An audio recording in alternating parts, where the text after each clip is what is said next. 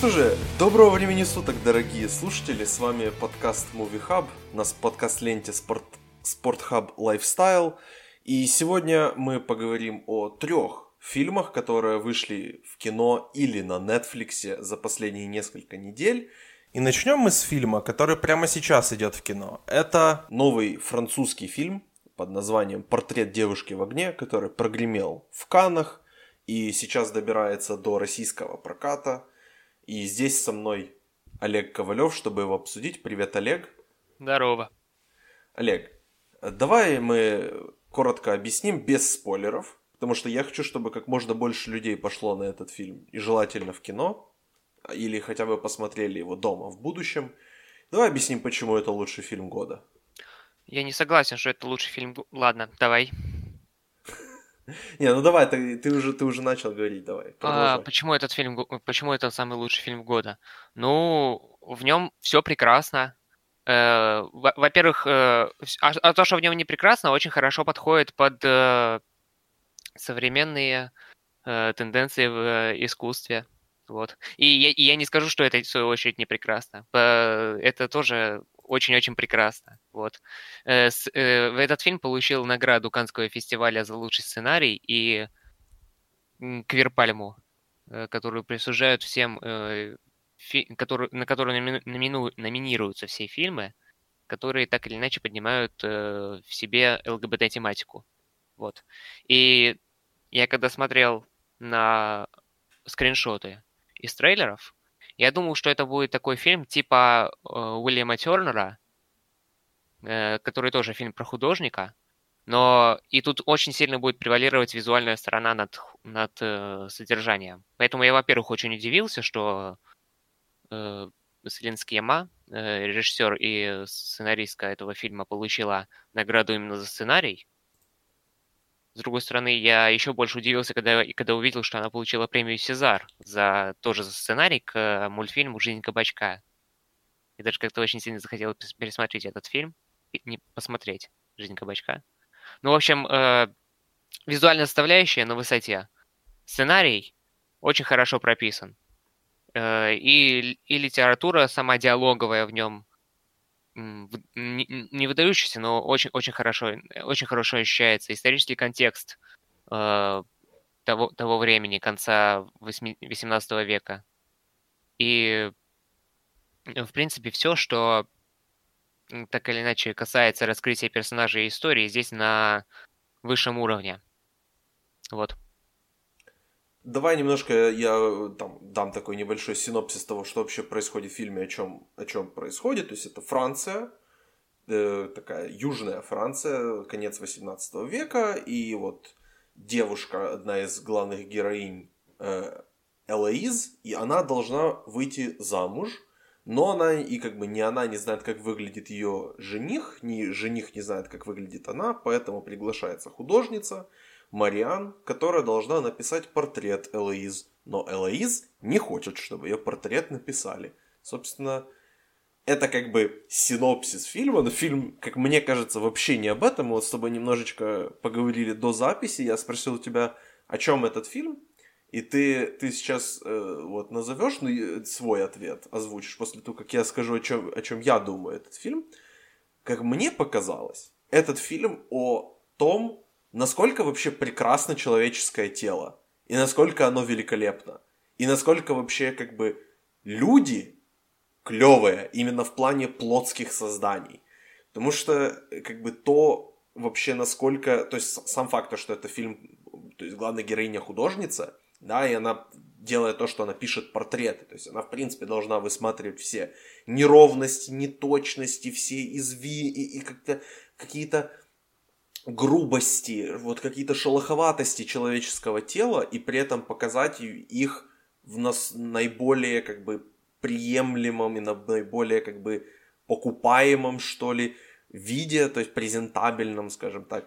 При этом она сама, как бы, и в течение этого фильма то, как показаны вообще тела людей, э, особенности, как показаны женские тела в этом фильме, они показаны очень, как бы, живо и очень вот а, не, не как бы не вылизано, то есть не по-голливудски абсолютно. Я не буду конкретно говорить там, какая деталь, мне кажется, вызовет наибольш, наибольшую реакцию э, в, в, этом, в этом фильме, но то есть и, и, и как конкретно вот сосредоточено на этих двух персонажах, Мариан и Элоиз, и то, как они, по сути, исследуют свои тела, тела друг друга, они узнают и, и о, там, о том, как действует вообще и что может из себя представлять человеческое и женское тело. В, в частности, на примере своей служанки, подруги Софи.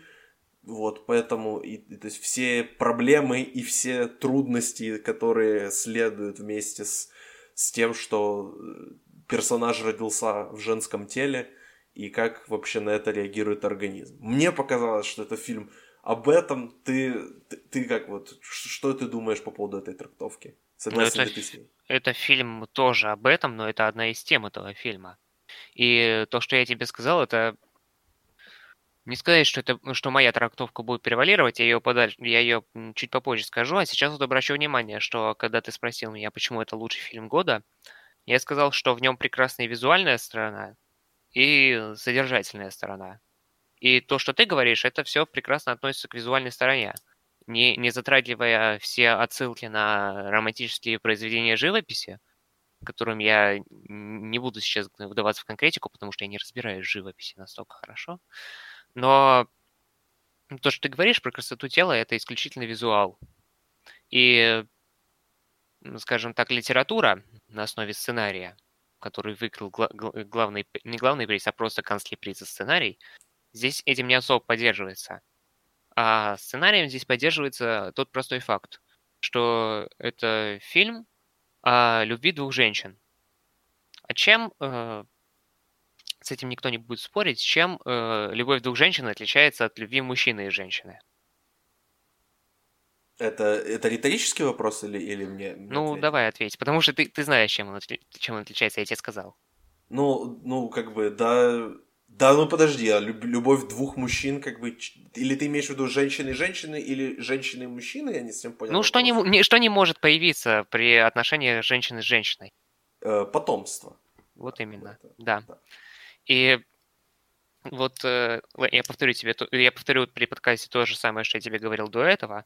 Э, мы с мамой недавно разговаривали по поводу так, такому по пространному поводу смысла жизни, и она сказала, что смысл человеческого существования состоит в том, чтобы оставить после себя хоть что-то. И сразу же после этого добавляет, что важно оставить после себя потомство.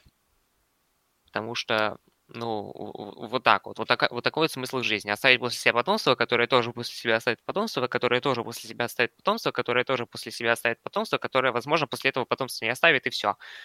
И это, конечно, очень, ну, скажем так, неисчерпывающий взгляд на вопрос э, экзистенциального всего вообще.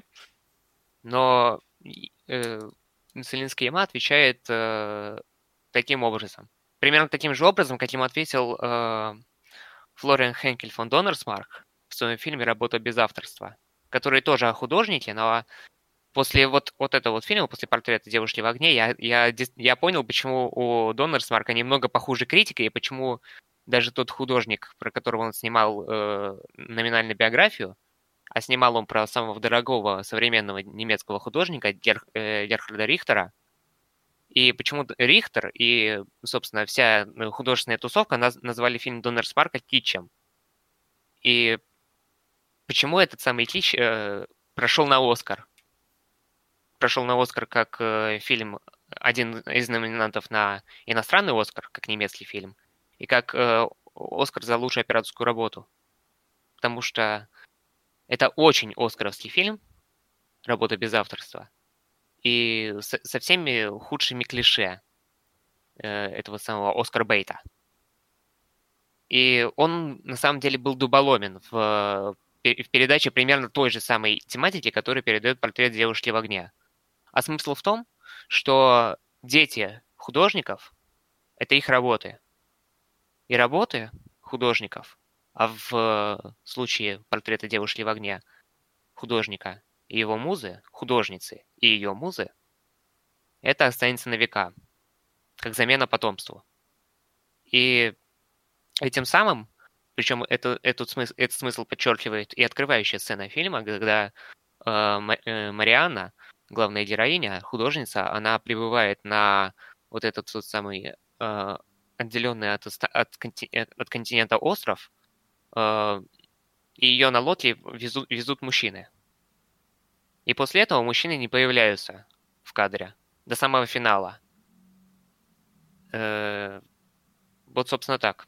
То есть э, Скьяма э, рисует э, на этом самом э, на этом самом острове мир без мужчин.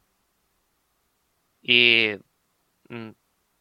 по последовательности, по феминистически она утверждает, что мужчины, в принципе, женщинам не нужны. Ну, слушай, я почему как бы сконцентрировался конкретно на, на тематике именно визуальной, потому что, ну, я даже вот читаю о фильме так немножко после того, как я его уже посмотрел, и о том, что, собственно, Скема и Адель Энель, э, исполнительница роли Элоиз, они бывшие, собственно, любовницы, да, да. состояли в отношениях. Я поэтому как бы и подумал, что, ну, и, и то, что сама персонаж Элоиз писалась только с мыслью о, то есть в голове себе схема представляла как раз Энель, и я как раз из-за этого подумал, что, у, вернее, утвердился в своем убеждении как раз, что это фильм о как раз плотском, а не о духовном. И поэтому, ну, возможно, опять же, я как я так, так смотрю, себе так предполагаю именно эти отношения, возможно, они как раз были более и духовными, а не, а не плотскими. Но если ну, говорить... Ну, подожди, подожди, ты так говоришь, будто одно другое исключает.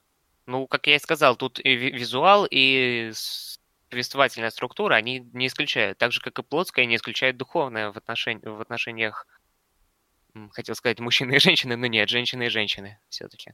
В романтических отношениях.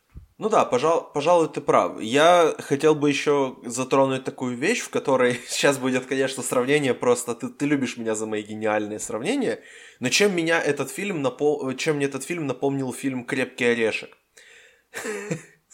Э, это в плане музыкальном. Значит, в «Крепком орешке» есть такая вот... Э, там, я сейчас не, не вспомню, какая конкретно тема, но ее очень, как бы в этом... Ее, через весь фильм ее тизерят. Ее тизерят и тизерят и тизерят ее там. Ханс Грубер напевает, когда он поднимается в, в, в э, боже, в лифте. Ее там напи... Э, она играет на, на фоне где-то в каком-то в каком-то там в помещении на вечеринке. Но мы при этом ее там или по телевизору ее слышно, но мы полноценно ее слышим только в конце. И конкретно в этом фильме мне то же самое, как бы это, это просто напомнило, потому что здесь, по сути, то же самое используется с одной музыкальной композицией. Я на самом деле даже не хочу ее озвучивать, просто потому что мне кажется, даже если послушать ее до просмотра этого фильма, потому что я был уверен, что она появится в трейлере, а я трейлер посмотрел уже после просмотра фильма, ее нет в трейлере. И я очень рад, что ее нет в трейлере, потому что автор этой композиции, это, наверное, мой любимый классический композитор. И, и просто услышать эту тему на большом экране для меня было, ну, почти как там услышать, допустим, того же там Вагнера и полет Валькирии. Валькирии. Это вот где-то на том же уровне для меня. Поэтому музыкальная часть в этом фильме, то есть сам фильм, он достаточно такой тихий, спокойный, меланхоличный, но конкретно эта музыка, она как-то больше передает саму как бы именно внутренний настрой фильма, то есть мне кажется, музыкальное сопровождение больше, большую часть фильма как раз передает э, Мариан, а именно эта одна песня, по сути, она чисто для вот, внутренности, внутреннего мира Элоиз, скажем так. Ну, хорошо, согласен. Я тоже скажу, что это тоже один из моих любимых э, классических композиторов. И ну, ты вот сейчас заговорил о музыкальности этого фильма, и хотелось бы просто так отметить, что музыки особо здесь нет. То есть э, единственная вот эта вот композиция, о которой мы сейчас поговорили, которую не заспойлерили, и есть еще одна композиция, которая исполняется тоже вживую. То есть получается таким образом, что в этом фильме не используется э, мнительный саундтрек. Мнительный, наверное, не то слово, мнимый. Мнимый саундтрек, как э, почти как в Догме 95 было, по ее завету. Если музыка не исполняется по действию, а играет фоном, то это, не, то это такого быть не должно. Вот здесь точно так же. Ну да, но я вот просто думаю, а нужно, ну то есть, возможно, саундтреком, частично саундтреком этого фильма, саундтреком, да, был просто как бы звуки мира, которые как бы есть на этом Да, острове и присутствуют, да, и, и там вот э, шикарная абсолютно песня, которая э, исполняется у, у огня, и я такой смотрю и такой, опа, идеальный голос 4 мне подвезли, спасибо, я не ожидал. Ох уж эти американцы. Да. э, Вот «Звуки мира» ты, кстати, правильно сказал. Э, У меня еще появилась такая ассоциация, что этот фильм, он роднится со всеми четырьмя стихиями. То есть э, и каждая из четырех стихий так или иначе является темой этого фильма. Огонь выведен в самый title и на постер. Ветер мы постоянно слышим как те же самые звуки мира, о которых ты говоришь, которые происходят, когда несколько дестабилизируется ситуация в внутреннем мире персонажей. Скалы мы видим тоже как один из элементов конфликта э, персонажа Адели Нель. Элейс ее зовут, да. Как, э, ну, ее, ее ключевой проблемой, ее ключевой проблемой ее затворничества.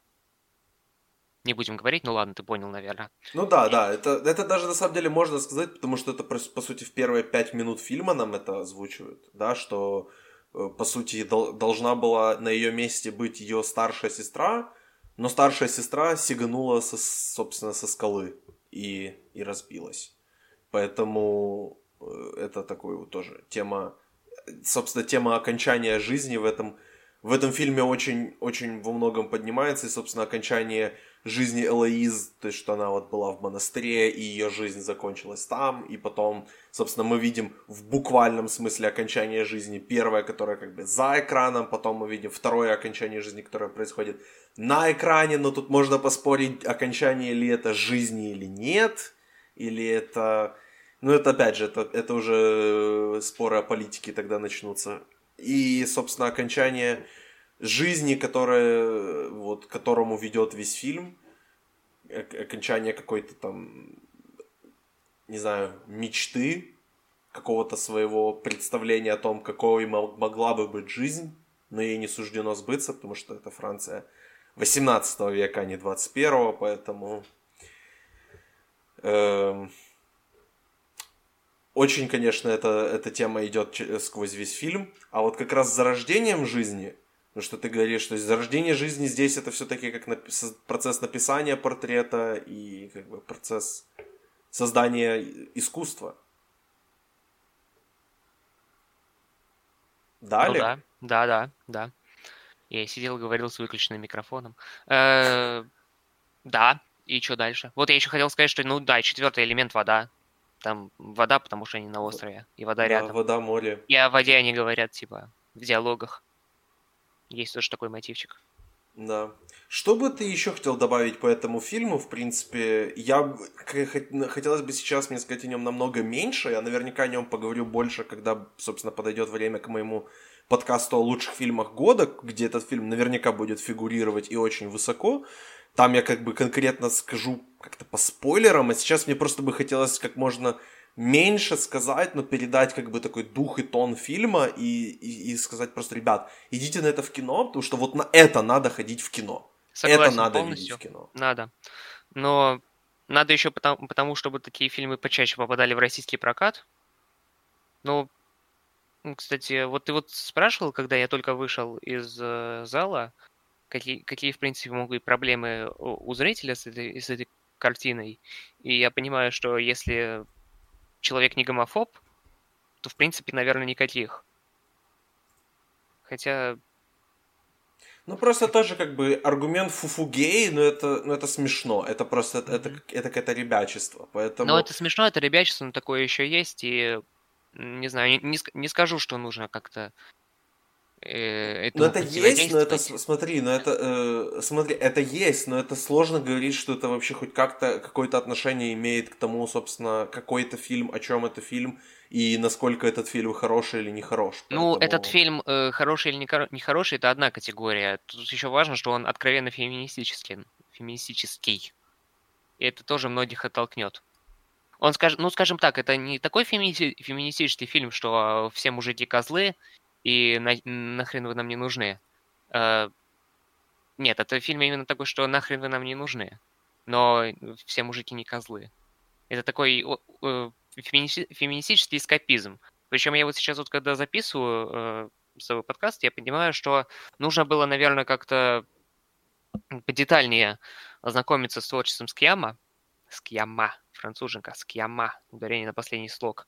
И, кстати, Ева Грин, она тоже француженка, и она Ева Грин, если мало ли вы не знали. Ну, сори, мы, мы американцы, поэтому она ну Ева. Вот. Да. Э, ну, про, не, про нее писали, что она последовательная такая феминистка, и, мол, э, в предыдущих своих работах, это ее четвертый полнометражный фильм, она постоянно пыталась найти точку соприкосновения между поиском художественного воплощения своих затей и такую идеальную точку, где она сойдется с ее, ну не сказать политической, а все-таки социальной повесткой. И этот фильм э, такой считается. Он феминистический. С этим надо смириться, если у вас есть какие-то странные пр- проблемы к феминизму, когда, вы, когда человек как зритель видит его исключительно как, как мужененавистничество и так далее, но нужно просто немножко шире смотреть на вещи. Тут э, откровенной ненависти нет, ее не надо бояться. Вот что я хочу сказать. Потому что предубеждения есть у всех. И это не всегда хорошо. Да, люди просто воспринимают обычно что-то, как бы нельзя говорить, что ты за что-то, потому что если ты за что-то, то это значит, что ты против против второго, хотя бы даже не сказал, что как бы феминизм это противоположность там какому-то мужскому вот empowerment, это абсолютно не противоположные вещи. То есть, мне кажется даже, что у феминизма может быть только как бы женоненавистничество. Это, это как бы противовес. И поэтому, когда то есть, если, блин, ребята, если вас оскорбляет феминизм, ну, я не знаю. Ну, ну, ну мне сложно что-то что говорить. Я сейчас, кстати, проверил, этот фильм, к сожалению, не имеет украинской даты премьеры. Я так понимаю, что его в кино в Украине мои слушатели не смогут посмотреть. Поэтому это очень жаль. И я думаю, что вам стоит там, не знаю, написать, возможно, даже я напишу какому-нибудь э, прокатчику украинскому, который я вот посмотрю, Какому-нибудь Зеленскому какому-нибудь Зеленскому написать и, и спросить, что типа, почему вы, Владимир, э, он, по-моему, тоже Владимирович, вот так что как раз очень кстати будет. Почему вы, Владимир Владимирович, не выпустите нам, пожалуйста, отличный фильм «Портрет девушки в огне»? Да, поэтому если у вас есть возможность прямо сейчас сходить на него в кино и посмотреть, обязательно сделайте это. Если у вас возможности такой нет, не знаю, найдите найдите время и посмотрите э, его уже дома, когда он будет доступен э, на DVD и торрентах, поэтому... А, мне сейчас тут подскажут, что он Владимир Александрович Зеленский, поэтому моя шутка не сработала. Увы. Да. Это, наверное, первый раз в жизни, когда моя шутка не сработала. Да. Да, поэтому, Олег, какие-то финальные мысли, какие-то что-то для закрытия? Прекрасный фильм визуальное пиршество. Э, всем рекомендую. Да, однозначно рекомендуем. А, оставайтесь, э, оставайтесь с нами, потому что в этом подкасте будет еще две рецензии, и сейчас мы переходим к первой из них. Итак, мы снова в эфире. Со мной Денис Криворот. Привет, Денис. Привет, Максим. И мы обсуждать сейчас будем с тобой фильм «Прачечная», новый фильм Стивена Содерберга, уже второй в этом году, и уже второй его фильм для Netflix после достаточно средней, как мне показалось, «Птицы высокого полета», хоть это как бы фильм, он, он должен был быть для меня, да, фильм о баскетболе, причем как бы закулисной части баскет, баскетбольной жизни и жизни баскетбольного агента, но вообще как-то мне не пошло. А вот прачечная, я бы сказал, что он прям вот очень четко попал. Что ты думаешь по поводу этого фильма? Да, ну вот я тоже согласен по поводу птицы высокого полета. Мне он тоже не особо понравился, хотя при этом он имеет рейтинг от критиков в два раза выше, чем прачечная. То есть тут как бы лично мне логика отказывает, я не понимаю, почему так происходит. Но вообще, если говорить про прачечную, э, нужно понимать, что этот фильм, э, в общем-то, получил достаточно негативные отзывы. То есть у него на данный момент всего рейтинг 43% на Rotten Tomatoes – ну, то есть это примерно уровень каких-нибудь комедий средненьких, очень и очень. Хотя этот фильм, ну, явно выделяется. Череды там заурядных лент. А мне он тоже понравился. А, не только потому, что тут Мэрил, конечно, но и, в общем-то, он очень здорово сделан.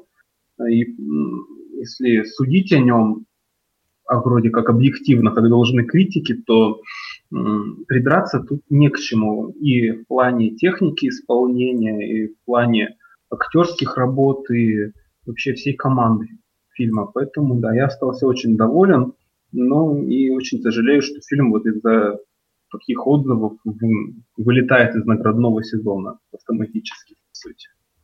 Да, пару слов немножко, собственно, о чем же фильм э, «Прачечная». Он о, о, по сути, так называемых панамских бумагах, которые были э, выпущены в общий, в общий доступ, по-моему, то ли в 2015, то ли в 2016 году, и, говори, и эти, как бы, собственно, бумаги раскрывали такую большую это даже как бы не махинацию, это просто проблему большую в законе, которая позволяла многим фирмам э, свою как бы бухгалтерию, свои налоги как бы скрывать, либо э, просчитывать их через другие страны. То есть вот эти фирмы-однодневки и фирмы, которые владеют сотнями других фирм, но при этом ничего не стоят. И вот эти все как бы закулисные дела таких корпораций, как бы больших и небольших, то есть э, там вот в монтаже одном из этих э, в этом фильме был такой один монтаж реальных людей, которые как бы хоть как-то и какое-то имели отношение к этим панамским бумагам, и там был, был даже засвечен бывший президент Украины Петр Порошенко, то есть как бы эта реальная схема тянется очень далеко и очень глубоко, поэтому однозначно советую как-то почитать вообще, в принципе, о чем, о чем речь и почему штат Делавэр самый, наверное, самый, один из самых важных штатов в Америке.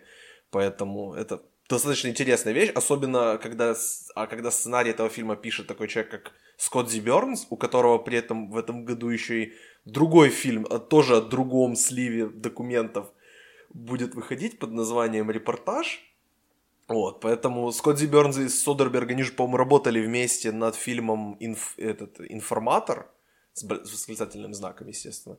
Вот, поэтому и Скотт Бернс, по-моему, он написал еще этот э, Zero Dark, э, 30, как, как он там называется, этот фильм с Джессикой Честейн, который... А, нет, это не он его написал. Моя, моя ошибочка. Вот, ну, ну Скотт Бернс достаточно известный сценарист, он вот, я смотрю его кредиты, он и э, ультиматум Борна написал, и вот у него как раз отчет о пытках, который ранее назывался репортаж, или я перепутал, ну неважно, вот.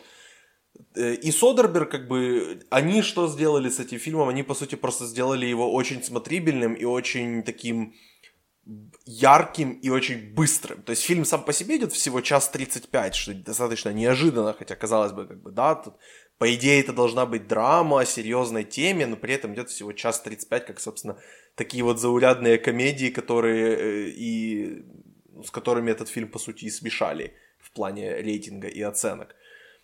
Что можно сказать вот по поводу, по поводу, собственно, давай начнем тогда с Содерберга где для тебя этот фильм вот находится, с чем ты его можешь сравнить, возможно, из предыдущих работ Содерберга? Ну или напрашивается здесь очевидное сравнение с фильмом трехлетней давности.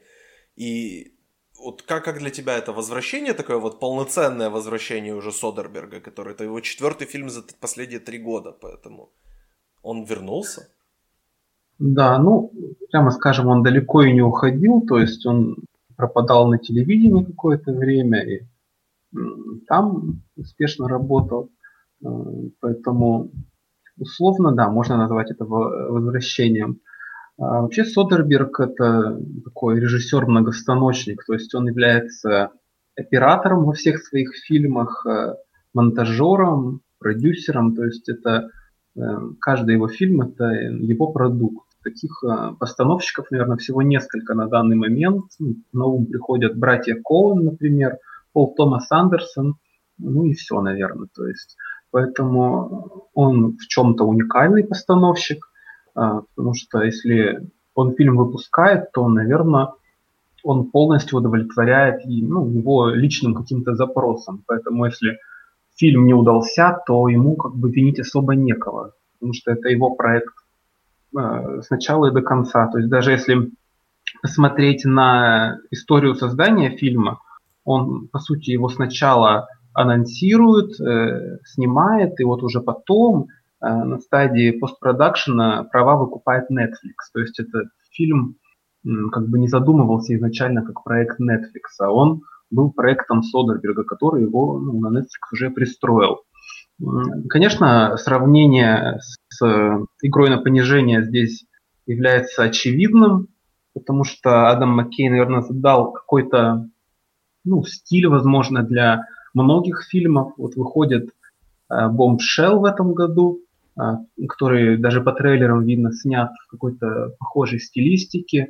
Э, ну, я могу так притянуть, может, за уши Тоня против всех, который был в плане операторской работы и монтажа тоже снят в такой динамичной манере. Ну и, конечно же, его собственный прошлогодний Вайс, э, э, тоже вот такой немножко дерганный, но стилистически выверенный продукт. И мне кажется, что, э, в общем-то, Содерберг здорово этот стиль почувствовал и сделал его своим. Например, мне вице-президент прошлогодний понравился намного меньше, потому что там дробный монтаж, очень все так как-то быстро, скомкано. А здесь, несмотря на то, что как бы несколько таких а, ну, относительно бессвязных сюжетных линий, они здорово переплетены, и не создается ощущение, что ты смотришь какой-то тут монтаж исторических фактов рандомный. То есть все, в общем-то, выдержано в одном стиле. Фильм начинается с длинного плана, то есть без монтажных склеек, и заканчивается тоже а, таким же планом. То есть даже есть такой эффект закольцованности. Как бы, а, у меня сложилось впечатление, что это ну, такой как бы законченный продукт. То есть что Содерберг задумал, то у него и получилось. Поэтому а, я думаю, сам он может быть доволен своим фильмом. И поздравляем его с возвращением окончательным. Вот.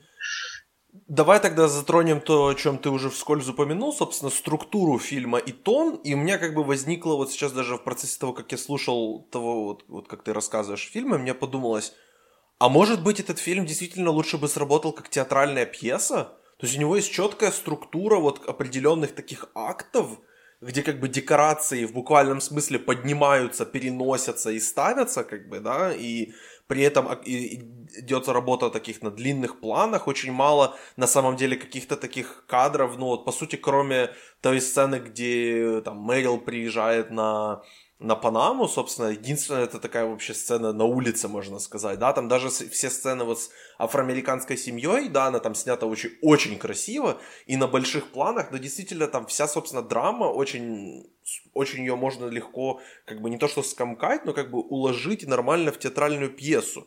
И я порой люблю те, театрализировать кино и смотреть театрализированное кино. Тот же Бёрдман меня в свое время достаточно сильно впечатлил не только из-за своего монтажа, но и в принципе из-за своей как-то структуры и какой-то такой вот закулисности театра.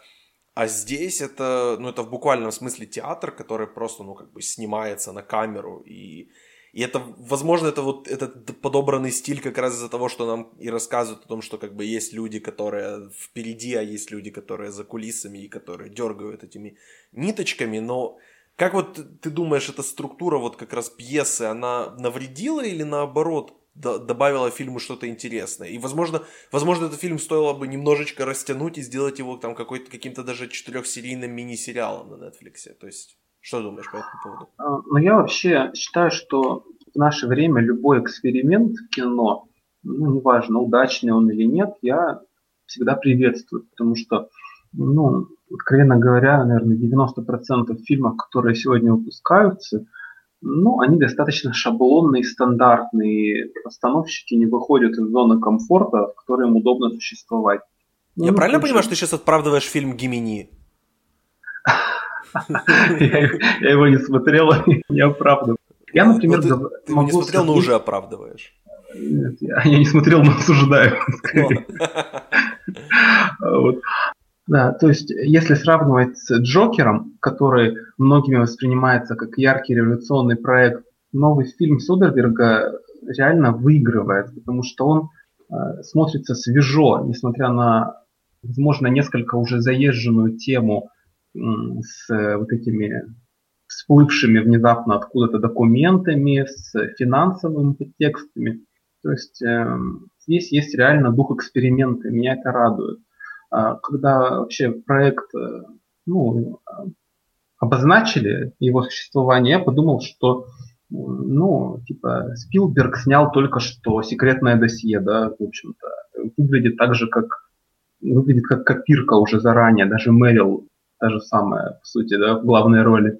Но итоговый результат меня, если честно, очень удивил, потому что я не ожидал э, именно такой вот динамики и э, экспериментальный подход к, само, к самому фильму. Ведь намного проще было снять линей, линейное кино, э, каждый эпизод, э, ну, чтобы плавно перетекал в следующий, и зрителю было бы, возможно, приятнее, и критики были более благосклонны добавить какой-нибудь драматургии, чтобы э, там Гэри Олдман получил еще один Оскар, ну, например, э, вот, э, как это он э, любит делать.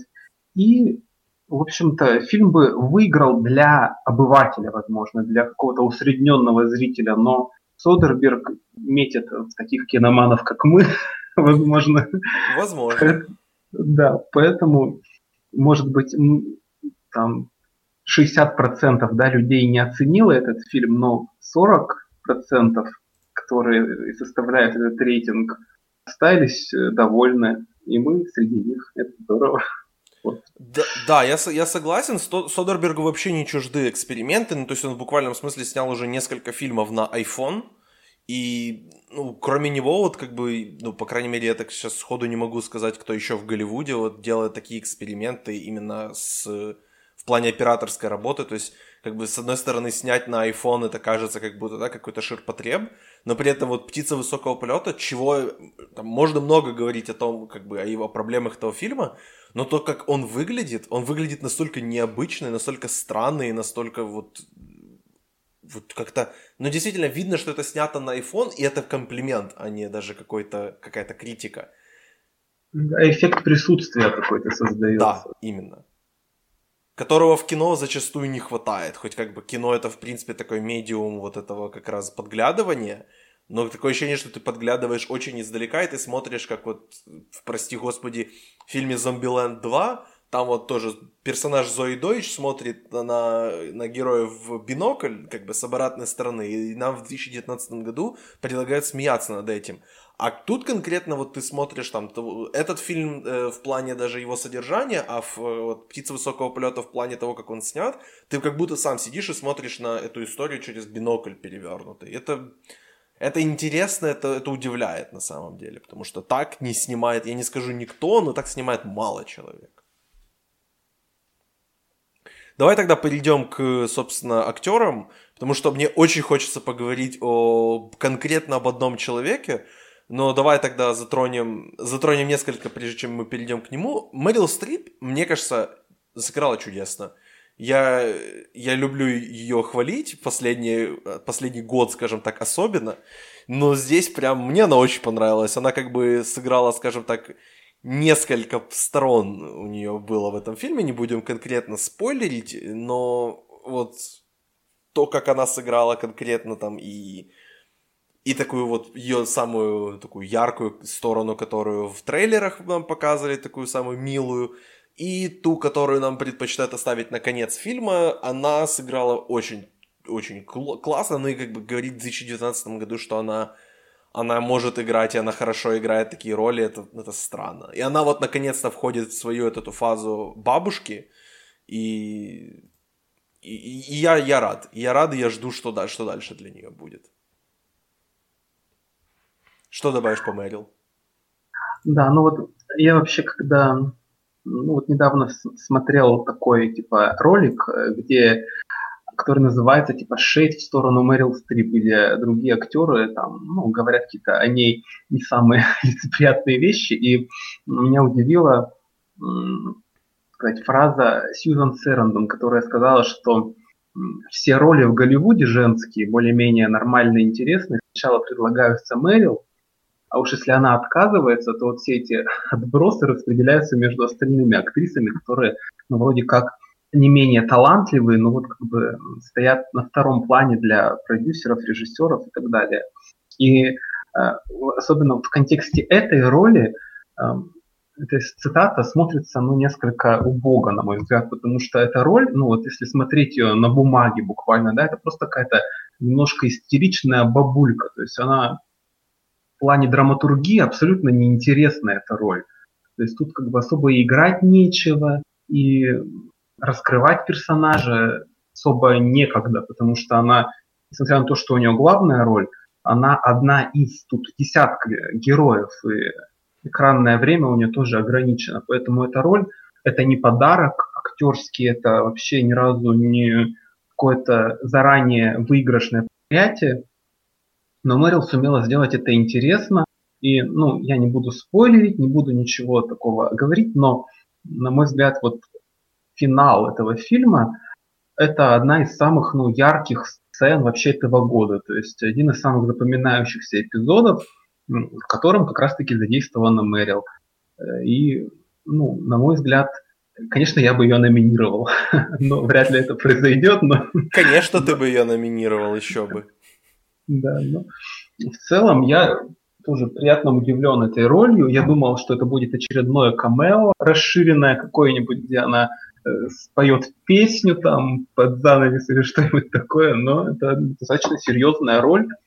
И эта роль э, бабушки, э, как бы и Мэрил вот как бы и только исполнилось 70, но она не боится этих ролей, это здорово. То есть некоторые актрисы ну, на закате карьеры или как обозначить этот возраст, э, уходят в туман, да, и делают вид, что они навсегда остались там 40-летними, но Мэрил рискует и выигрывает, на мой взгляд, так что она молодец. Абсолютно. Я еще помяну пару человек, которые вот были в этом фильме, прежде чем мы перейдем как бы к главным сливкам. То есть буквально вот тут пестрит этот фильм звездами, которые появляются там на две сцены и, и уходят. То есть Джеймс Кромвелл, Роберт Патрик, Мелисса Рауш из э, «Теории Большого Взрыва», Дэвид Швимер, Джеффри Райт, Шерон Стоун, Э, Матиас Шонардс, Уилл Форд и Крис Парнелл вообще на, реально на одну сцену появляются. Я когда их увидел, такой, о, это же мои эти ребята из СНЛ. Э, вот, очень-очень всех был рад видеть, и это действительно, они, они привносят что-то свое, помимо того, что, о, я знаю этого человека, они как-то вот делают максимум из тех двух сцен, которые у них у них есть. Ну, давай тогда поговорим действительно о тех людях, как бы, которые, как мне кажется, сыграли главные роли в этом фильме, и которые однозначно в, в случае одного из них, мне кажется, э, бустанули свои, свои шансы на какое-то участие в наградном сезоне. Давай. Гарри Олдман и Антонио Бандерас. Мне больше всего интересно, конечно, говорить о Бандерасе в контексте того, насколько этот фильм ему поможет в, в его шансах за Болеславу, потому что он как бы... Болеслава-то вышел еще летом, а вот сейчас он как бы может всплыть снова в, в, такой, в памяти академиков, и это может ему помочь как раз э, добиться номинации. Поэтому что думаешь об, э, об этих двух и конкретно как, как этот фильм может повлиять на шансы Бандераса? Да, ну вообще они выступают здесь рассказчиками. Формально, как бы, с актерской точки зрения здесь э, судить сложно, потому что они постоянно смотрят в камеру, да, разрушают четвертую стену и как бы, такой полноценной актерской работой считать, ну, я бы это не стал. Хотя формально, опять же, они являются главными актерами фильма, э, и их имена наравне с именем Мэрил на постере значат. Ну, у них получился довольно прикольный дуэт. Я, то есть э, они реаль, играют реальных людей, в отличие от всех остальных, чьи имена как бы либо изменены, либо это вообще вымышленные герои. А вот они играют самых зажиравшихся бизнесменов, назовем их так. И э, если посмотреть странички на Википедии э, этих товарищей, то, ну, действительно, типажи подобраны довольно неплохо. Поэтому э, свою роль они сыграли. Олдман, ну, мне кажется, у Олдмана довольно дурацкий акцент. Вот, я только хотел сказать, перестаньте брать британцев на роль всех просто европейцев. Ну сколько можно? Ну блин, мы в 88 году взяли, э, господи, а, Алана Рикмана на роль Ханса Грубера. 2019 год, британцы все еще играют немцев. Ну сколько можно? Да. Ну, как бы, с одной стороны, это, возможно, и была такая задача, то есть э, показать какую-то утрированность, но Олдман в статусе скороносного актера мог бы позаниматься с каким-нибудь репетитором и немецкий акцент сделать более убедительным, а так он получился каким-то карикатурным достаточно. Ну, Бандерасу акцент не пришлось подделывать, он его и так имеет, поэтому он был более органичен. Что касается шансов на, так сказать, напоминание академикам, не знаю вообще, насколько этот фильм будет продвигаться Netflix, потому что эта критика, она просто убийственная. И я смотрел за поведением Бандераса на, в рамках промо-компании. На, на премьере фильма, например, он не появился в Венецианском фестивале, то есть он как бы, может быть, решил не затмевать свой собственный перформанс в более славе, то есть чтобы люди помнили о нем как актере там, главной роли в испанской драме, нежели вот в этой, ну, по мнению многих, карикатурной комедии. А, но потом вроде он присоединился к Мэрил и Гэри, и они фотографировались. Поэтому не знаю, как много людей вообще этот фильм посмотрят, и многим ли из них он понравится. Но Бандерас, как бы, ну, это его год, в общем-то, как и год Брэда Питта. То есть э, Старая гвардия решила напомнить о себе, и я этому очень рад. Да, я, я согласен со всем, что ты говоришь. Э, подводя какие-то итоги по фильму, ну вот э, ты говоришь вот как раз, да, что роль у Олдмана такая вышла карикатурная, но это на самом деле, да, это такая вот карикатурно-сатирический фильм, который мне лично доставил удовольствие. Я его смотрел в самый, наверное, самый необычный для себя как бы временной слот, когда его можно посмотреть. Это суббота утром. И я так просыпаюсь и такой, да, я сейчас включу и буду смотреть репор... э, этот, э, прачечную. И я вообще не пожалел, это отличный фильм для утра субботы, как, как раз так проснуться в 10 утра, и так пока ты еще подтягиваешься, смотреть фильм о том, как у тебя американские корпорации воруют деньги. Вот самое как бы то. Вот просто отличный рецепт. Кофе и, и, и Мэрил Стрип. Замечательный рецепт на субботнее утро. А я смотрел в понедельник вечером, и это тоже неплохо расслабляет.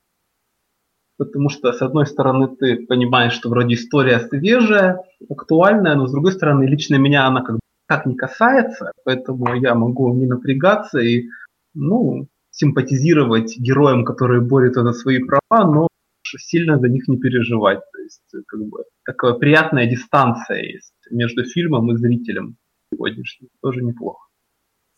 Да, поэтому однозначно рекомендация от нас двоих. Фильм доступен на Netflix прямо сейчас или на вашем ближайшем торрент-трекере. Поэтому выбирайтесь, смотрите и, и получайте удовольствие. А сейчас перейдем к, э, к следующему ревью в этом подкасте. Оставайтесь с нами. И последнее на сегодня ревью. Мы снова возвращаемся к фильмам, которые идут в кинотеатрах. И они, этот фильм еще идет в кинотеатрах. Успейте его, пожалуйста, посмотреть. Это фильм режиссера Лулу Ванг «Прощание». И сегодня я, говорю с человеком, который даже в какой-то смысле причастен к тому, что этот фильм вообще есть в России. Это э, Вика Лымарь из э, A1 Films, которые, собственно, и выпустили этот фильм в России. Привет, Вика. Привет. Во-первых, да, большое спасибо, что вы выпустили этот фильм в России. Я, конечно, не живу в России и не могу как бы конкретно пойти поддержать фильм рублем, но, возможно, мы расскажем этот фильм, э, собственно, нашим слушателям и подписчикам A1 в том числе, и они сходят, если еще не успели сходить.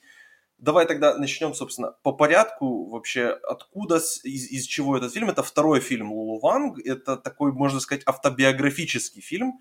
И вот ты как-то более, то есть больше знаешь об этом фильме, скажем так, поэтому давай, может, ты немножко вот его представишь для людей, возможно, которые вообще о нем не слышали, и кто вообще такая Лулу Ванг, и, и что это за фильм, и кто такая Аквафина. Да, без проблем. Это действительно автобиографичная история, потому что режиссер фильма а, Лулу Ванг, она родилась в Китае, а, выросла в Пекине, и потом они вместе с родителями переехали в Америку, в Майами. А, там она училась, развивалась и, в общем-то, росла в американской культуре. Особо в Китае не возвращалась. И вернулась она в Китай уже в сознательном возрасте, когда ей было, по-моему, 18 лет или что-то в этом роде. Она училась э, и по обмену приехала Пекин и поняла, что как человек, который вырос, э, все-таки сформировался полноценно в Америке, а, и у нее были какие-то остаточные детские воспоминания о том старом Китае, она столкнулась совершенно с другим Китаем, и он ее, конечно, поразил, потому что это был не тот Китай, который она помнила, и о котором у нее были какие-то там представления, воспоминания. После этого она вернулась в Америку и э, продолжила заниматься творчеством. Но в 2013 году когда она монтировала свой дебютный фильм, а, пришли грустные новости из Китая, что ее бабушка болеет раком. И особенность ситуации была в том, что бабушки об этом не говорили. Такая есть традиция в Китае, об этом не принято сообщать больным, потому что есть поверье, что если человеку сказать, что он болеет, то он расстроится и не будет стремиться к выздоровлению, и его убьет, в общем-то, его страх перед раком. Что для европейского человека и американского человека, конечно, выглядит довольно дико и непривычно. Как же так? Почему нельзя сообщить человеку о том, что он болен? Это же очень важно. И для режиссера фильма Лулу Ванг это тоже стало абсолютно каким-то неприемлемым вариантом, но так как она очень любила свою бабушку, ей нужно было вместе со всеми, конечно же, поехать домой и попрощаться, так сказать. И она понимала, что если она хочет это сделать, если она хочет попрощаться со своей любимой бабушкой, то ей придется принимать эти правила игры и вместе со своими близкими скрывать от бабушки эту страшную правду. А, они поехали с семьей в Китай. Действительно, в общем, делали вид, что все в порядке, бабушки ничего не говорили, сами грустили, страдали. Ну и потом она вернулась обратно в Америку, и этот жизненный опыт ее подтолкнул на то, чтобы начать писать сценарий к, своему второму фильму, который как раз вот мы и выпустили, который называется «Прощание», чтобы в нем отразить все, что она чувствовала все, что с ними происходило, с ее семьей. А, и она пригласила на главную роль в этом проекте актрису Аквафину, которая очень похожа на нее саму, на Лулу Ванг, на режиссера, потому что она тоже, в общем-то, э, имеет отношение к китайской культуре, и ее вырастила бабушка. Поэтому для нее это тоже была очень личная история, и было важно поучаствовать в этом проекте. В общем, как-то так все сложилось. И, собственно, когда Лулу Ван вернулась в Америку после своего китайского путешествия, она рассказала об этой истории в эфире радио, и ей через какое-то время позвонили продюсеры, предложили, в общем, начать работу над фильмом. И она, конечно же, согласилась. Вот Результатом этого стало то, что теперь все могут посмотреть эту удивительную историю в кино. Как-то так.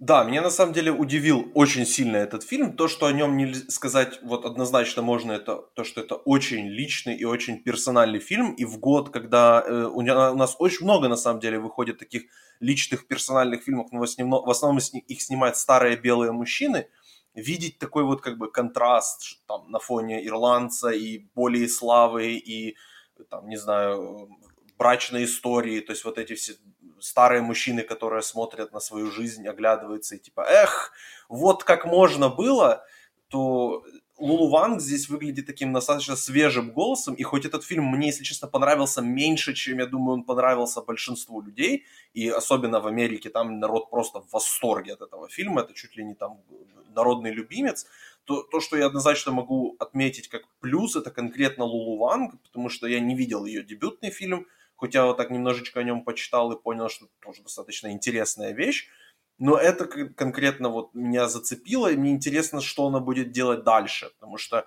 есть что-то такое в ней, что вот цепляет и видно, что это она рассказывает как-то очень искренне и очень интересно. И вот по поводу того, что конкретно удивило в ее работе, это то, как она работает вообще с монтажом. Потому что, насколько я понял, она достаточно близко к, э, находится, ну, как, собственно, большинство режиссеров э, таких вот авторских фильмов, она находится достаточно близко к, мон- к монтажу и активно принимает в нем участие. И здесь это видно, то есть ее вот этот классический монтаж, вот есть такое популярное сообщество, где, э, которое называется как а, а, именно люди любят такие нарезать видео, где прям вот э, какие-то крики вырезаются на самом таком идеальном моменте. И здесь как бы тоже очень вовремя сделаны такие вот как бы каты, как раз в такой важный эмоциональный момент, когда тебе просто вот кажется, что вот, ну можно вот сейчас уже нет.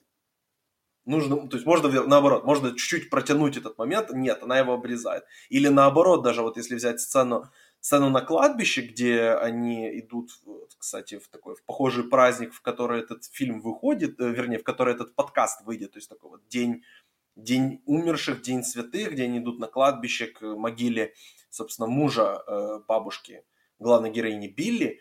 И она, и эта бабушка, собственно, читает э, там молитву, не молитву, ну, то есть я не сильно разбираюсь как бы в китайской религии, но они там кланяются, и то есть эта сцена, наоборот, кажется затянутой, но при этом она потом обрывается в какой-то очень интересный, внезапный момент – и как бы нас перемещает буквально там на 15 секунд вперед от того, что происходило, когда произошел этот кат. Поэтому Ванг делает, на самом деле, очень много интересных вещей в этом фильме. Вот э, для тебя что стало более вот интересно, именно Ванг или, возможно, работа актеров, которые мы, собственно, и перейдем, мне кажется, в следующем? Сегменте, на. Да, на самом деле меня больше всего зацепила сама история, как и многих э, обыкновенных зрителей. Я не считаю себя каким-то, не знаю, синефилом, и не могу сказать, что я обращаю сильное внимание на монтаж или на постановку кадра и на всякие другие вещи. Мне скорее важно, чтобы история сама меня зацепила, чтобы я верила актерам, чтобы я себя там ассоциировала, в какой-то степени соотносила с этими героями. И вот здесь вообще у меня как бы стопроцентное попадание, потому что для меня эта история тоже отчасти личная. Моя бабушка тоже перенесла рак, и ей, конечно, мы все сообщали, и она была в курсе, но это все равно как бы ловишь э, какие-то параллели, потому что чувства схожи, и, есть вещи, которые мы скрываем от бабушки, от своей, чтобы там не беспокоить ее лишний раз, не, не пере, чтобы она не переживала и не нервничала. Поэтому то, как э, режиссеру удалось, э, не знаю, донести до зрителя свой опыт, и я могу сказать, что на премьерных показах в Москве, например, мы э, снимали мнение зрителей после фильма.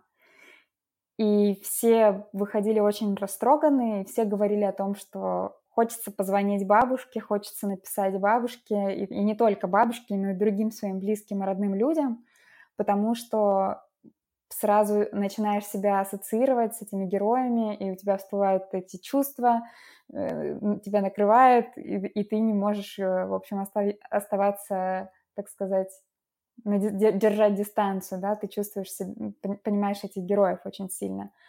Эм, Я на самом деле столкнулся тоже, извини, mm-hmm. перебью тебя, столкнулся с такой ситуацией, но мне кажется, в моей жизни я был этой бабушкой, которой не рассказывали, что у его дедушки рак. И как бы мне кажется, я узнал о раке моего дедушки достаточно поздно, и поэтому не сказал бы, что конкретно эта история прям была такой, такой для меня личной, но тоже у меня дедушка болел раком, и он, к сожалению, умер от э, этой болезни. Это уже было сколько получится? Шесть лет назад. Господи, как время летит. И поэтому, э, да, я с, с, с этим я соглашусь, но мне, если честно, вот история мне очень понравилась, но я как-то, возможно, ожидал немножко другого тона от такого, от трейлера или от, от собственно, даже кадров фильма, то есть, или там даже от постера. То есть постер сделан в таких каких-то пастельных, очень наоборот, таких ярких каких-то тонах, вот даже если смотреть на него. При этом фильм, я думал, что да, там это все будет более как бы весело, и весь фильм будет как эта бабушка. А вышло наоборот, что достаточно фильм грустный. И, и как бы, да, это очевидно, что с, фильм с такой тематикой должен быть грустным. Я почему-то просто, опять же, мои ожидания, видимо, неправильными были, но я как-то себе построил так, что немножко, может, я другого ждал. Но при этом я получил огромное удовольствие от просмотра, особенно, собственно, сцена свадьбы, которая и организовывается для того, чтобы как, бы, как предлог собрать всю семью рядом с бабушкой. И эта свадьба очень-очень забавная. Вот какими-то моментами даже напоминала, прости господи, горько. Но снято намного лучше. Согласна. Да, у меня тоже возникали такие чувства при первом просмотре, и я как раз хотела сказать, что я вот не, не совсем согласна с тем, что фильм там слишком минорный, наоборот, в нем вот эта, не знаю, а, уникальность, что она умудряется вставлять в минорные моменты какие-то юмористические зарисовки, и тебе даже как-то неловко смеяться, но ты улыбаешься, хихикаешь, потому что, ну, там какие-то абсурдные ситуации, ну, там сцена на том же кладбище, где они приходят э, в день духов к дедушке на могилу и начинают там один поклон, два поклона, три поклона. Ну, это очень, на самом деле, комичные такие ситуации. И ты понимаешь э, в этот момент, что даже когда происходит что-то плохое в жизни, э, важно уметь замечать какие-то положительные моменты, какие-то позитивные моменты. Ну, не бывает все уж совсем плохо, э, все равно есть какие-то, не знаю, проблески света, что ли. И касательно того, что э, там сцены на свадьбе, это, по-моему, вообще абсолютно универсальная история. Я прям видела в этих героях своих родственников, не знаю, вспоминала те свадьбы, на которых я бывала, там, у своих друзей и родных и прям вот есть эти персонажи, и ты понимаешь, что различия между культурами, они на самом деле при всем многообразии, но играют в такие же дурацкие игры на свадьбах, там, точно так же произносят какие-то нелепые тосты, точно так же пытаются произвести впечатление на окружающих тем, что устраивают пышную свадьбу. Ну, в общем-то, несмотря на то, что мы все разные, во многом мы все равно одинаковые и похожи. Ну, вот да, кстати, по поводу разного и похожего, тема, на самом деле, вот этого культурного клэша, которая происходит в этом фильме, собственно, непосредственно это как бы Запад и Восток. Здесь это есть очень классная сцена, которая, собственно, где дядя Билли объясняет очень четко разницу между Западом и Востоком. Наверное, может, даже моя любимая сцена вообще в этом фильме, которая, собственно, мне немножко вот объяснило, как бы, почему я, возможно, не, не совсем, не то чтобы правильно, но как-то не совсем мне этот фильм близок по духу, скажем так. Потому что вот на самом деле эта разница между Западом и Востоком, она очень, очень интересная, и ее, мне кажется, редко вообще исследуют в фильмах. А если исследуют, то ее исследуют как бы с западной точки зрения, которая не всегда самая интересная. Потому что я вот последние пару месяцев как раз начал смотреть японское кино. Вот, буквально пару месяцев назад смотрели э, с, и обсуждали в подкасте фильм Харакири, который тоже абсолютно не европейский, абсолютно такой вот восточный, и, и в нем видно как раз что это снимал восточный человек. И, возможно, этой восточной перспективы порой не хватает э, западному кино. И поэтому очень-очень хорошо, что, в принципе, теперь в Голливуде появился, не знаю, насколько мощный, но голос от Лулу Ванг. Угу. Э, на самом деле, я думаю, что Лулу Ванг еще заявит о себе. Я не думаю, что она что это была какая-то мимолетная вспышка удачная. Мне кажется, человек, сделавший такое кино, он далеко пойдет. По крайней мере, мне хочется на это надеяться, хочется в это верить. Поэтому я буду следить за ней, за ее успехами. Мне прям интересно, что будет дальше. Потому что, мне кажется, после того, как она выпустила такой успешный фильм, наверняка к ней будет приковано большое внимание со стороны продюсеров в Америке – и это откроет для нее тоже какие-то новые горизонты, потому что когда она сняла этот фильм, его хотел купить Netflix, но она отказала Netflix и предпочла отдать фильм прокатчикам А24. Поэтому, может быть, следующий свой проект она уже сделает вместе с Netflix. Так что поживем увидим. Ну, или она снимет «Мстителей 5». Почему бы и нет? Э, давай немножко тогда поговорим о, о шансах этого фильма на Оскаре и конкретно о, о той, у кого, мне кажется, эти шансы чуть ли не у единственной есть. Это, э, собственно, исполнительница роли бабушки Джоу Жу Чен. Мгм. И, и то, насколько она невероятна вообще в этом фильме. И невероятно классная. И, блин, мне она очень понравилась. Такая милая бабушка. Да, она действительно потрясающая. На самом деле в Китае она славится вот этими своими ролями мам и бабушек. И когда наконец-то на- встретили ее, то режиссер сразу почувствовала, что это наконец-то тот человек, которого она искала. И более того, она познакомила эту актрису со своей реальной бабушкой, и они стали там близкими подругами.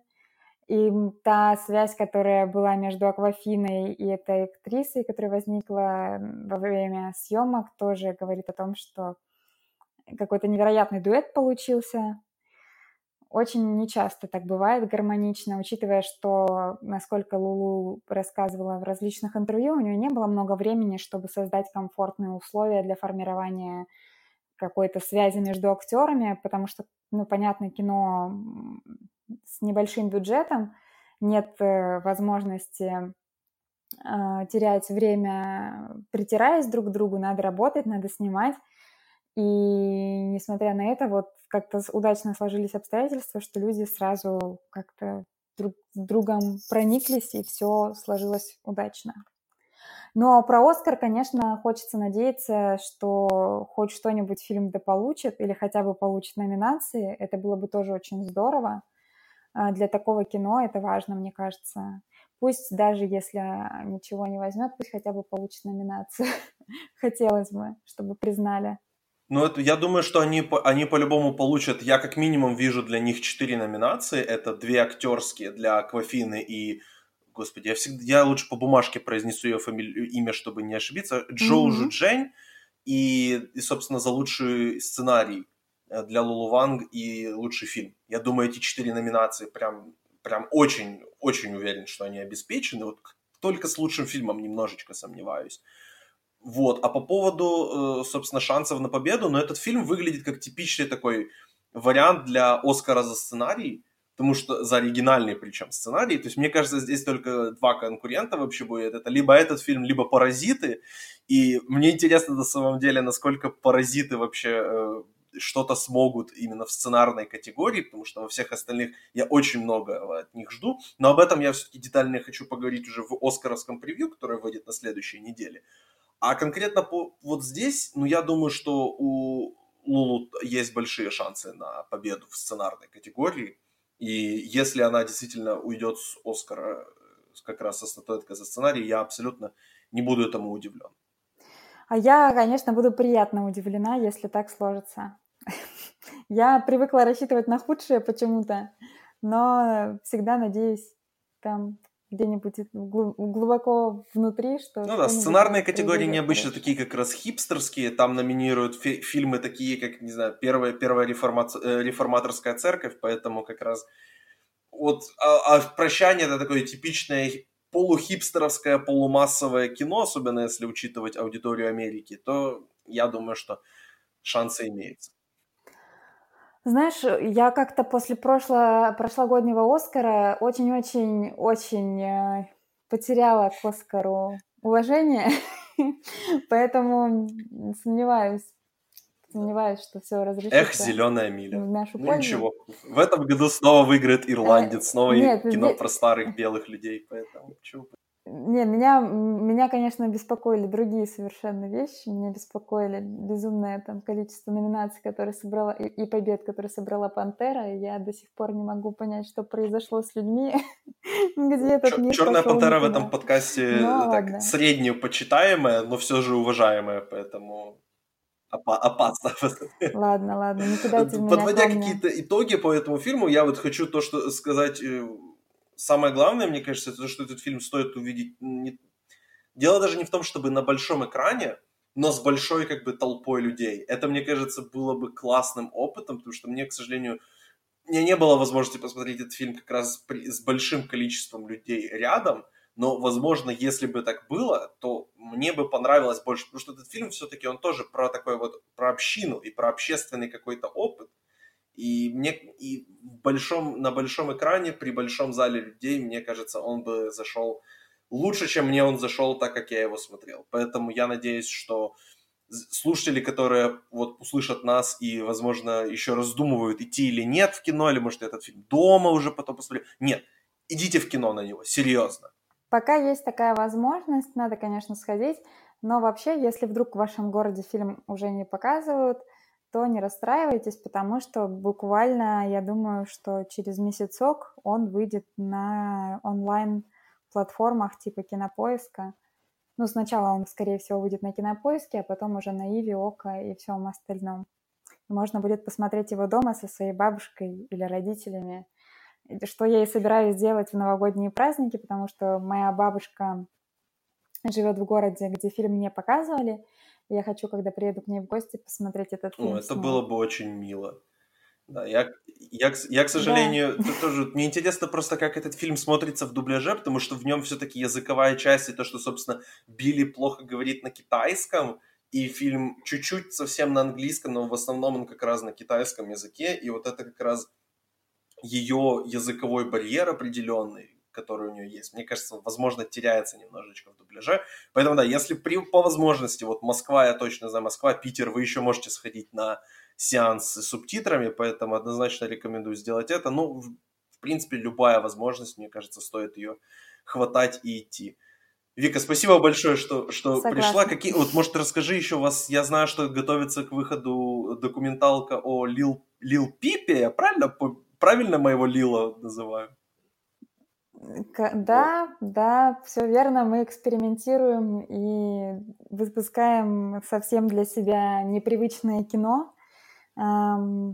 Поэтому это интересный опыт, и скоро, скоро выпустим. А что, да. что еще у вас планируется до конца года, или, может, в начале уже следующего года? На самом деле мы пока вот еще не можем сказать, но я думаю, что на следующей неделе, скорее всего, мы объявим несколько новых релизов. А, но могу сказать из того, что уже мы объявляли, это мы будем выпускать фильм Гаспара Наэ, который был в последних Каннах, это «Вечный свет», а, с Шарлоттой Гинзбур, Беатрис Даль. И еще у нас будет фильм «Правда», который был фильмом открытия этого венецианского кинофестиваля. А, в нем играют Катрин Денев, Жюльет Бинош, Итан Хоук, и, в общем, что еще про него сказать? Режиссер Хирокадзе Кареда, тот же самый прекрасный режиссер, который снял фильм «Прекрасные магазинные воришки». Ох, «Магазинные воришки» прям отличный был, поэтому... У меня, к сожалению, да. этот фильм не выйдет в кинотеатрах, поэтому я уже завидую слушателям из России. Я заметил, у нас, кстати, в программе у нас на следующей неделе стартует... Да, на следующей неделе стартует фестиваль американского кино. У нас там будет прям очень много сливок. Я иду там на Ирландца, на Кролика Джоджо, на Брачную историю, вот на, на, это все, на все это добро, Маяк. Самое главное, что я заметил в программе, у нас выпускают документалку с любовью Антоша, поэтому вот тоже я попробую на нее попасть, к сожалению, не Круто. знаю, получится или нет. Обязательно да, но, сходи. Вот, да, поэтому Хотелось бы, хотелось бы очень, да. Так что, да, спасибо большое, Вика и ребята. Подписывайтесь на A1 в ВКонтакте и на, в Инстаграме и следите за релизами этого замечательного, этой замечательной э, прокатной компании. Поэтому, да. Спасибо большое, Вика. Спасибо, Обязательно буду еще. Спасибо. Да. Да, да, и не, да. Не, не забывайте подписываться на этот подкаст во всех соцсетях. Вы знаете там, где нажать ссылочки. Вот это все в описании подкаста есть. Поэтому, да, спасибо большое, что слушали нас. И до свидания. Пока.